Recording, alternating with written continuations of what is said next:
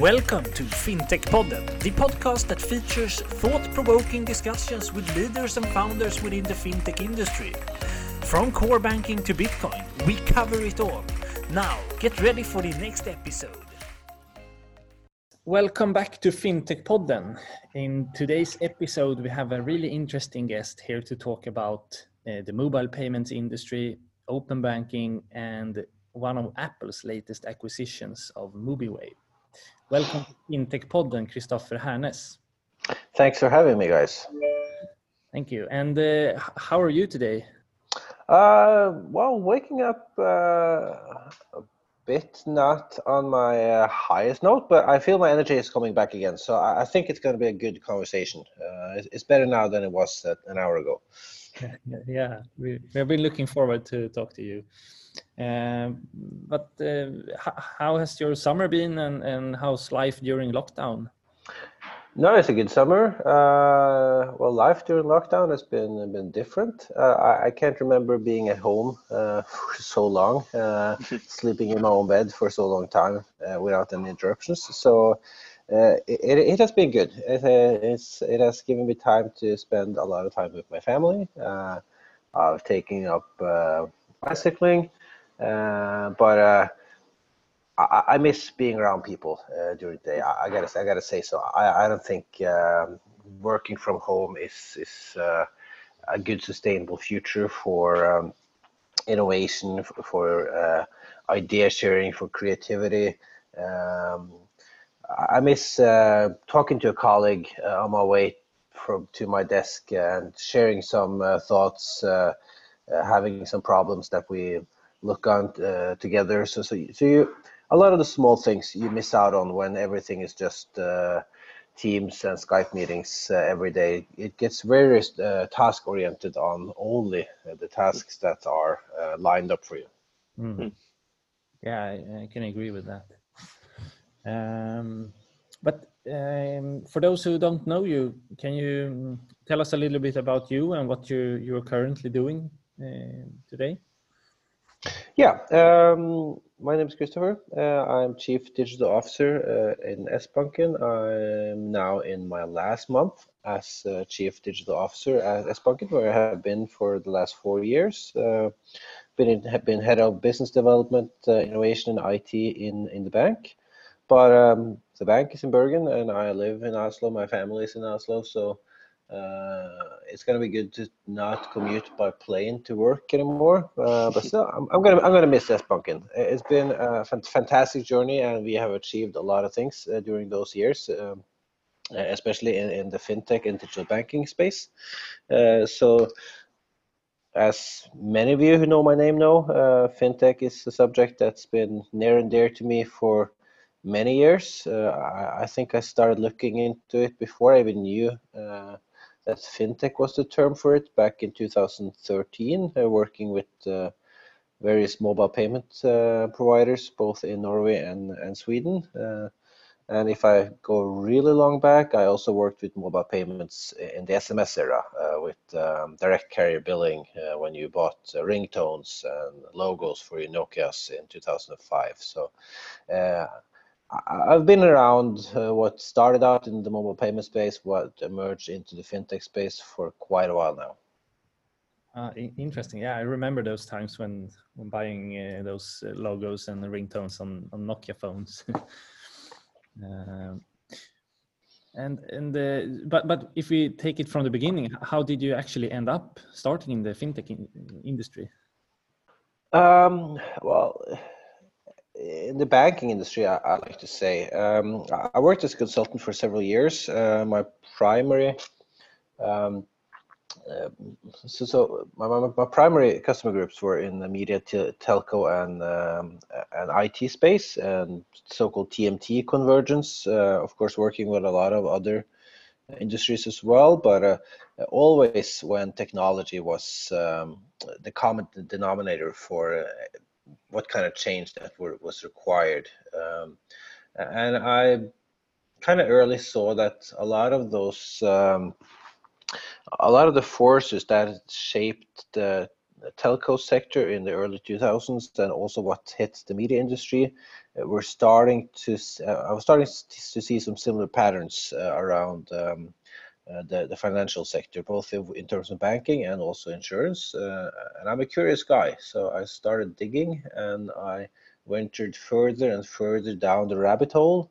Um, I really saw that there's there's something there's something here. Uh, there are changes going on. Um, like many ex-management consultants, we, we end up in uh, we tend to end up in banking. It's sort of the ultimate challenge when it comes to change management. There's so many moving and non-moving parts that you need to think about. Um, you have the customer base, you have the regulations, uh, you have the technology, uh, you have the whole balance sheet you have to take in, into account. So uh, it's an intellectual, challenging industry, uh, and I think that's why I chose to go into banking. Yeah, it's it's an interesting industry, definitely. Um, but what, what we're here to to talk today is to we have read the two of your um, latest blogs uh, about the the acquisition of uh, of Mobeewave by Apple um, before we dig into that, what how would you say is the what is the current status of the payment industry? Uh, well, if you look at if you divide the payment industry between the incumbent part of the industry and also the the challenge part of the industry, the the incumbent part of the industry, it's going uh, like never before. Um, it's um, it is a slow train coming. Uh, we all seen on various conferences um, the slides that show how people are now adopting new services faster and faster. With how many years it took to, to have 50 million users adopt television, and then a month for people to adopt um, Pokemon Go. Um, but when it comes to payment habits are more difficult to um, to change. People tend to stick to the way they pay. Uh, of course, now with COVID, we see that uh, even in countries that have uh, astonishing high uh, levels of cash payments, uh, the transition towards uh, cards and especially transitions towards uh, contactless payments uh, are really picking up a pace that we have never seen before. Uh, so in terms of user habits, the payment industry is now seeing a speeding up of the transition from cards uh, to something else, uh, but also in um, in terms of uh, companies that are used to, to card payments like Norway, we see a transition towards contactless. whether that is uh, tap and pay with your card, or if it is by mobile through mobile pay, Samsung Pay. Uh, uh, it's the the statistics doesn't show if the carrier is a card or a mobile. It just only shows it's contactless. Uh, but when it comes to the the more uh, startup space, when it comes to payments, um, it, it, has um, now become uh, a, a, game primarily for the bigger players, uh, especially if you want to reach direct to consumers. Uh, I would not start a payment company today.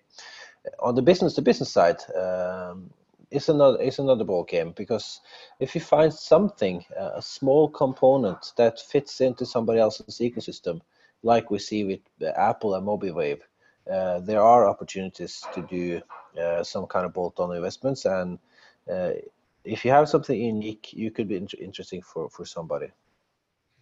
So it's an exciting space. Uh, it many would probably think that the whole payment race and the battle is over, but I, I think we are just getting started. But looking specific on the Norwegian market, are there any specific signs there you see that will be changing in the coming years? Well, I, I think um, um, paying attention to e-commerce, paying attention to, to especially m-commerce, um, use of mobile uh, to, to pay, uh, look at if there are changes in payment behavior. Uh, we, we often take for granted that payment is an action that you do at the end of the purchase, often at the point of sale terminal.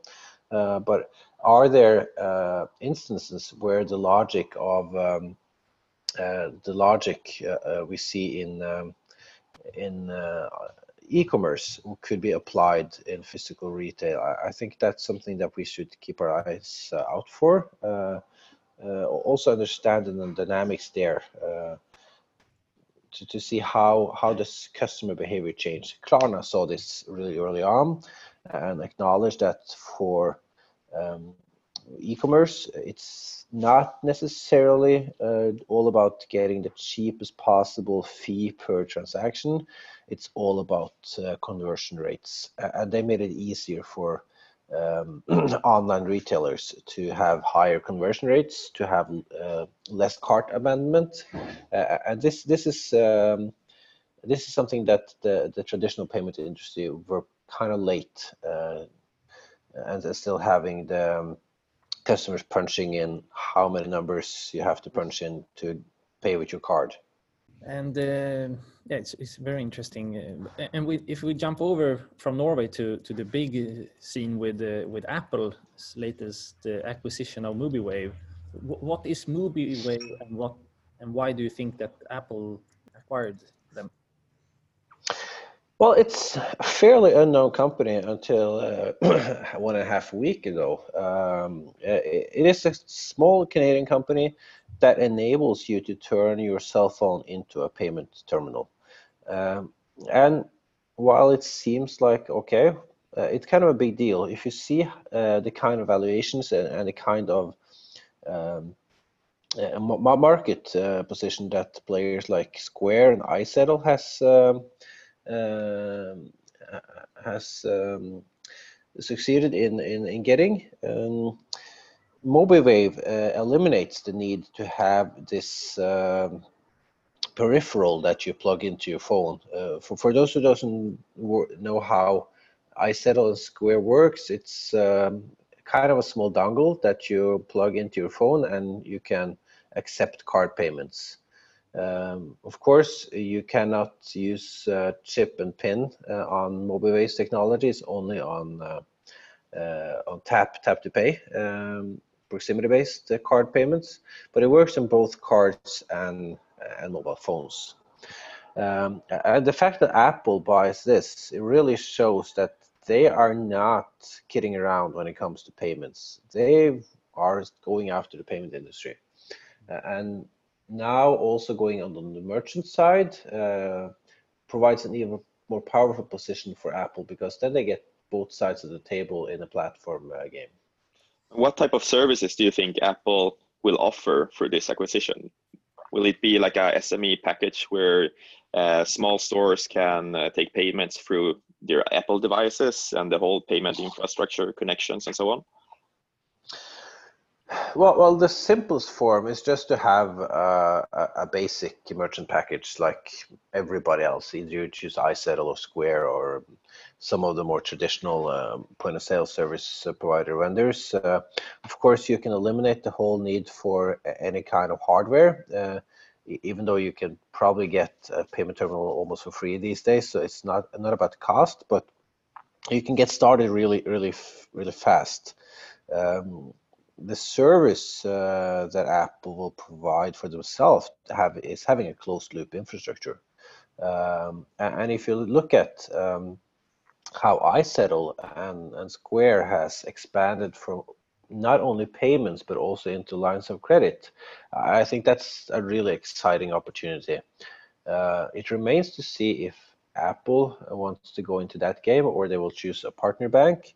But looking at how they operate the App Store, uh, where they take a significant part of the revenues uh, of every transaction that's uh, done in, in, the App Store, uh, which is also why Apple now is part of the antitrust uh, discussions in, in, the US because the app economy belongs to Apple. Uh, as of now, Apple takes a tiny fraction of the interchange fees on the consumer side for each payment made through Apple Pay. But if they are able to get um, their hands on the merchant side, uh, the amount of uh, revenue they can extract from payments uh, could uh, potentially increase to be a lot more than what they earn earn today. So, both in terms of uh, present revenues, they are transactional revenues that they can go after, and it's an astonishing high numbers. It's in the billions. I've tried to look at numbers globally. I only find kind of regional numbers, but uh, there are many zeros, uh, no matter which region you look at. Uh, it will probably be in the US first, uh, and it's going to be exciting to see how they eventually roll out this service um, um, beyond the US. It took a while from Apple for Apple to also expand Apple Pay from the US market to other markets. Mm. Mm. And what is your thoughts on Apple's other acquisitions or uh, collaborations within this area? For example, the Apple uh, Card. Um, well, Apple Card. Uh, I really wanted one when I saw it because it was it was really sleek. Um, it looked uh, really nice, like every Apple product. Uh, there were some quality issues there. There, I, I, I read about uh, not wearing jeans and not wearing a leather wallet um, and so forth, like stuff everybody uses. Um, I, I haven't seen that the Apple Card has taken off quite yet, but then then again, payments is kind of a slow train coming. Um, what's more interesting is that they have uh, this kind of keep track of your spending app uh, that they also have announced that uh, comes with your your, your payment card, uh, and this is one of the areas that I, I firmly believe that there is a space for someone who really nails uh, that service for consumers, giving people control over their money. Uh, I don't think anybody has really control over it. Over it, everybody has it through checking their balance. Um, you can check your balance just now, here and now. It's like a static amount, and you can look back on your spending and you can try to extrapolate. But actually giving everyday advice on how you should manage your own finances nobody has done that um, in in a user friendly enough way, and it's extremely hard because uh, there are a tremendous, enormous amount of various spending patterns out there. I've been working with this for for a while, and I could easily set up. Uh, uh, I like to say it should not be a personal finance management tool. It should be more of a personal trainer for your for your finances and I can set up one of those for myself uh, during using uh, Microsoft Excel and a couple of macros that I, I program, and it will work for my personal economy. But it will not work for somebody else because people are different. Some are single households, some have their own family economy. So it's a, a complex area. Uh, but when somebody nails it, uh, they have a good chance of um, becoming the everyday bank for like everybody. Yeah, and, and then the, the Apple is definitely a dangerous player in that game. I, I, I think they, they, they tend they tend to excel in creating meaningful user experiences uh, in our everyday life. Uh, to say say it short. Mm-hmm. Yeah. and from the bank side, should how should they think about the Apple's uh, movements? Uh, should they see it as a threat or or or should they is there some collaboration opportunities here i so so so we have uh, entered a collaboration with apple to provide apple pay to our our customers uh, but um, so dealing with apple it's sort of like becoming friends but being also sort of paranoid uh, to keep close close watch on, on what they're doing. Uh, uh, the good thing is uh, that they are US-based companies, so going into something with Apple requires a lot of legal time because you have to read through pages and pages of uh, legal documents and agreements. Um, but th those go both ways if you do your job. So uh, a collaboration should not come with any surprises uh, if you have uh, a formalized collaboration. like I said, Apple Pay, it took a while from, for Apple Pay to come from the US to Norway. So being a small country uh, stowed away uh, way up north in Europe with only 5 million customers uh, allows us to see what's coming, especially from the tech giants from some distance at least. So we, we would have time to to prepare. Mm. So for for Norwegian banks, uh, I would say to stay curious, uh, to stay vigilant, and really take the time uh, to analyze the situation. Uh, that that was kind of why I really took off an evening uh, to to look into what actually the Apple acquisition means, because uh, every article I read was only pointing at how this would be a direct competitor to Square uh, and I thought, well, Square is they're not going after the point of sale uh, terminal providers. They're going after the banks. So if Apple uh, would be a direct competitor to Square, uh, they would also, um, in, in, some time, could be a direct competitor to banks. So uh, that's my advice to when these things happen, really make up your mind. Um, assess the situation and draw up some scenarios. What can this mean for me and my industry? Uh, and if it's not for some, it could be an opportunity.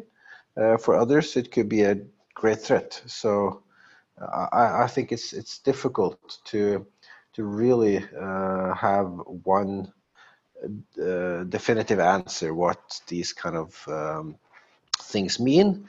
And also, um, I think it's worthwhile to remember, like every single day, when you are in the financial services industry, uh, banking is a multinational game. You have national regulations. You have required to have feet on the ground in each country that you are present in. So it has a different dynamic than, for instance, the media and advertising industry, where you have these multinational co uh, corporations that really just steamroll everything without any national presence. It works differently in banking. Back again to the intellectual challenge of it. Mm. And, and just one more question before we jump over to to talk about a little bit about open banking. Uh, if you could share your thoughts on where where you think Apple will be in in about ten years. I know it's not a question, but within fintech? No, no that's that's a, that, that's a difficult uh, difficult question. Uh, I, I, think with with Apple Pay uh, Apple Pay alone, uh, uh, you, it could be a comforting thought to to just conclude that Apple it is a hardware company. Uh, they are now providing Apple Pay, of course, with some kind of revenue to make it a self-financing service, but their true intent is to uh, produce and deliver hardware to have us locked in on Apple Pay that uh, uh, to, to make us buy the next iPhone when the next iPhone comes out. Uh, and I think I think that still is a strong uh, motivation internally in, in Apple. But then again, if you look at um, how they first in first uh, in, in iTunes just dominated the music industry and took enormous amounts of revenues uh, skimming off the top of every artist and um, uh, record label out there. Uh, also now in the app economy, how they are dominating the app economy. Um, they have now now on the side of um, of the um, um uh, hardware business. They, they have shown that uh, they have now twice succeeded in a platform game where they are disintermediating uh, players and uh, siphoning away uh, some fractions of the revenue in, in those industries. Um, it's now becoming more and more clear that they have their eyes set on, on payments for an area that they could repeat that formula. Uh, it will not, Apple will never become a bank, uh, but they could be the kind of disintermediator that a lot of banks are fearful of that has a strong enough position that's wedged in between banks and the end customers that um, forces incumbents to give away some revenue to Apple every step of the way. So I think that's the scenario that is the worst case for when it comes to dealing with Apple if we could, uh, you have written another blog on open banking. Uh, I wonder a little bit about uh, how do you see open banking right now today, and what has happened since it went live through PSD2 in Europe. Yeah, I've written a lot of blogs on open banking. I was actually contemplating writing a book on open banking uh, four years ago, but uh, because then I had some time off before before um, starting in S-Banken, but I decided to write the blog post series, and I've been blogging about it now for yeah almost four years. Um, and a lot has changed uh, uh, in the open banking space. Uh, a lot of opportunities have emerged that perhaps weren't that clear in the start, and um, some of the the visions for the future has not uh, uh, not really played out the way uh, many of us thought when we started looking into it. And looking into the Nordic area, maybe in Norway specific as well, like what what is the next step for the players in the uh, market in Norway? What will happen next within the open banking area, do you think?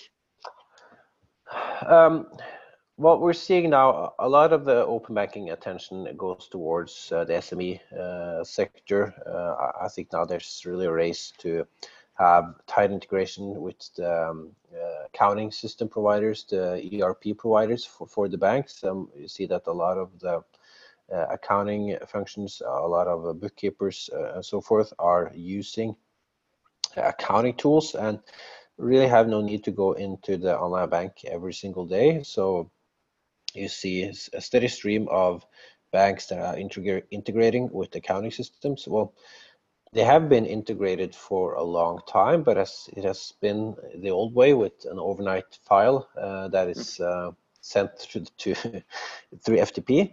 Uh, and now we are looking at more banks are integrating directly through APIs. It's a bit technical, uh, but it matters uh, since you can get uh, you can get your financial data real time, and you can also um, approve uh, and initiate payments uh, real time. Um, uh, on, on, the consumer side, um, well, what we thought uh, would happen uh, with PSD2, it's been a year now uh, going live. Um, I think the SCA and um, a, lot of the technical standards makes PSD2, it's not that frictionless that many, many had hoped. There's some friction there for uh, consumers that makes it difficult to um, to, to give uh, valuable services. Uh, there are still some, um, even though it should be a standardized rule uh, rule book, there are um, it, it's open to interpretations, so it's not a highway to really uh, provide new services. Um, and I, I think um, to provide meaningful something meaningful out of open banking, you need to look at what are the problem that um, the consumers would like to solve. I, I think the most perhaps the best examples of successful open banking initiatives is what's being done through DSOP, uh, the digital collaboration project uh, between um, the banks and uh, and the government through to Finance Norway. Uh, the ability to uh, uh, extract your latest paycheck directly from the tax authorities if you consent to it when you apply for a loan. Um, not only does your loan application process uh, speed up tremendously, but the banks themselves uh, can save a lot of money from not having customers either coming to the branch with a piece of paper, this is my paycheck, um, sending a PDF of their paycheck uh, by email, which is also prone to to fraud because you have to trust that person to really deliver the right document. Uh, if you get it directly from the tax authority, this is what people have taxed of. Uh, I don't think anybody would uh, provide false information to the tax authorities to tax more uh, that than they should. Uh, so. and there's a lot of other initiatives in, in the DSOP space going the other way on the, the uh, control space, giving tax authorities uh, easier access to financial data when they need to uh, to investigate something.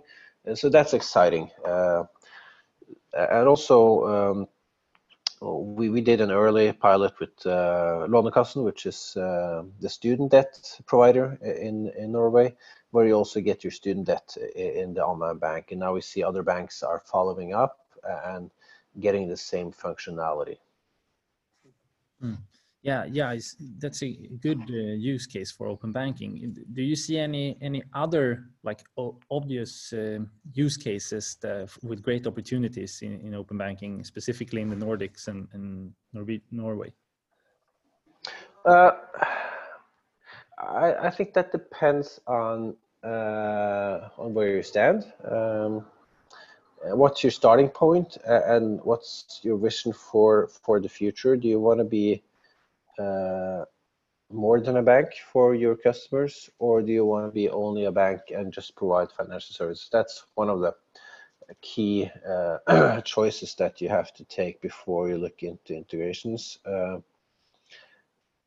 not feeling the urge to have a feature creep in your um, your mobile bank. I think that's um, I think that's important. So if you were to integrate something, um, it has to be really useful for your customers, uh, or it could be invisible to your customers and just um, provide a more meaningful user experience. I believe in the latter. Uh, uh, my my my vision for the future of banking will be that banking is more and more invisible. Uh, and open banking can uh, act as an enabler there. That's why I'm excited about the integrations to the accounting system. That's not that's not the banks themselves that uh, necessarily collect a lot of data and show it to the customers poorly because well, we have to admit banks are not world champions in user experience. We we've taken the account statement that um, some of us at least remember that we got in the mail once a month, uh, and they put it on the computer screen, uh, and then the mobile phone came, and then you try to squeeze that computer screen into a small mobile screen. Uh, and, and, that's about it. uh, and that's something I've been working a lot on the, the, latter years is to move away from the account statement on a digital screen to really look at how do we create a digital user experience for uh, for our customers and when uh, are there somebody else that will downright create a more meaningful user experience for our customers? And if the answer is yes on, the latter, that somebody else could have, have some kind of position, either is accounting software provider or something else. Uh, my philosophy is that we should not force the customers into somewhere where they really do not want to be uh, and rather open up and provide those data and services through API of course, to partners that are trusted and uh, approved uh, by the bank. Hmm. But looking into the broader ecosystem within open banking, what type of players do you see will use the data that is open up with PSD2, for example? We recently talked with one service provider that said that the absolutely majority of the data flows uh, through the APIs are between the large banks. Um, do you see any new players that will enter this and use this data? You said the bookkeeping software provider, for example. Are there any other industries or companies that you will see uh, can use this data? Uh, well, I'm, playing with a thought that with the rise of open banking, uh, PSD2, uh, and a lot of the, also this account um, aggregator type of providers like um, like Tink, Nordic API Gateway, uh, and so forth. Well, everybody could be a fintech, uh, and everybody can be a bank without having the hassle of being a bank and a fintech. it's easier said than done. I've, I've explored that space quite um, quite a while. Um, um, but one of the uh, areas that uh, I truly believe is interesting is, is in credit scoring, uh, using PSD2 data for credit scoring on non-customers. I know that for banks, uh, scoring existing customers uh, give a lot more information than scoring non-customers because you have the transaction history.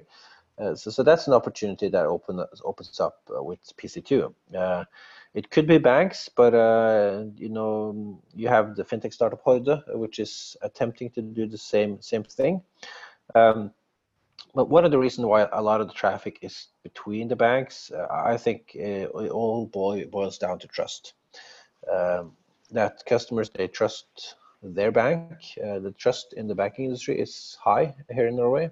Uh, but I, I, actually believe that even though even in, in countries where trust in banks as a whole is low, people tend to trust their bank, um, perhaps out of habit uh, but the threshold to download and give access to your financial life to some kind of app with some cool startup name, uh, it's sort of high for many. Mm -hmm. uh, and I think that's why a lot of the business to consumer side um, uh, type of uh, initiatives uh, are proving to be uh, difficult to get really attention to get uh, to get users aboard, uh, and a lot of fintechs are focusing more business to business. Um, a lot of fintechs have pivoted towards delivering features toward the banks. Um, I'm not sure if that's um, a viable uh, road for that many that provided. There's only so many features that a bank can absorb, and especially in the open banking space where there's still no revolutionary new business models that uh, uh, provide the banks with additional revenues, uh, and that's that's what I'm one thing I'm really following close. It's where's where's the money? Um, right now, it's like in the gold um, gold rush, um, where those who sell uh, uh, uh, gold mining equipment are the real winners here. The real winners in the first phase of open banking is Nets, Tink, Nordic API Gateway, uh, and whoever um, provides um, the tools uh, and software to make it happen. Uh, so it's going to be interesting to see um, if it is the banks that are able to uh, benefit from it uh, in, in, the next phase or somebody else. Yeah. Maybe one reflection reflection from you, Christopher. Uh, in your uh, recent position as working for a large bank, uh, what type of tips and advice do you have for smaller startups that wants to maybe collaborate or start to, to talk with larger uh, financial institutions? Do you have any tips or recommendations for early stage fintechs? Well, uh, this is a subject I've covered extensively in interviews and podcasts for the last couple of years. Uh, uh, it's it's not easy to, for for banks and fintechs to collaborate. There's uh, a fundamental mismatch when it comes to sense of urgency and when it comes to size. Uh, a bank has all the time in the world because we know that we are even medium-sized bank like Sbanken, uh, this it's it's it's a tanker. It takes time. Uh, when we make a decision, it takes time for that decision to to come into effect. Even though we are really attempting to be agile, it's not even close to the speed that's required of a startup because a startup has a limited runway when it comes to burn rate, when it comes to how much cash they have aboard. So so really. Uh, getting a definitive answer early. Uh, it's, it's, if I were to give one one advice to startups that want to collaborate with a bank, go for getting a definitive yes or no as early as possible. I've seen so many, uh, not necessarily uh, internally, but in the industry, I've seen so many well-intended uh, uh collaboration initiatives that never see the light of day, and that's just a waste of everybody's time. Uh, and it's a waste of time for the banks, which, well, time is money, but the banks will not go out of business um, by wasting time. Uh, but for a startup, you you risk spending all your money uh, and all your time on uh, pursuing opportunities that it could have been a good idea, but it had never the right to live. Mm. Yeah, that's a really good advice. I think I agree with. Um, uh, two final, more personal questions. Uh, if you were to choose one fintech in the world that you think do, are doing a great job, which one would you choose? Well, I have mentioned them before, uh, and I think Klarna uh, is really one of the most impressive ones out there. Uh, they saw a problem early. Uh, they fell in love with the problem, not the solution. Uh, their initial solution was it was low tech. It used like invoices. Uh, they just used what was available of uh, um, mechanisms and tools out there to live, deliver the service. Uh, and they quickly uh, went from the payment space to really see that, well, it's credit and revolving credit. That's where the money is. Uh, so they're making shit tons of money. Uh, they're expanding now. Um, they were quick to realize that well, if it walks like a duck, uh, talks like a duck, it's probably a duck, and they saw that well, we we can't go after banking without becoming a bank ourselves, so they are becoming a bank. Uh, and I think if you really want to go after the banks, uh, you have to become a bank because it's so regulated that delivering banking services without being a bank, it's it could it's possible in countries where you don't have uh, a regulatory environment that is uh, sufficiently developed, but uh, especially in, in, the European and the US market, uh, you, you need uh, the banking license to really get into where the money is, which is in, in the credit. Uh, yeah, I think we can round up this um, podcast. but if people want to contact you, where do they find you? Well, they can find my blog. It's my last name.com, hernaes.com. Uh, also, I have my LinkedIn, uh, which uh, uh provide some something on the invitation there to really tell me why you're contacting me because I get so many LinkedIn requests every day. So I usually do. If you're not getting accepted, you flew under the radar there. So try try try again. And that was it for today's episode. We hope that you liked it. Both I and Johan are very happy and thankful that you're listening to us. And if you like what we do here, please go into iTunes or whatever platform you're listening from and leave a review or a rate. We would appreciate that a lot. We will soon be back with another episode, and until then, have a good time.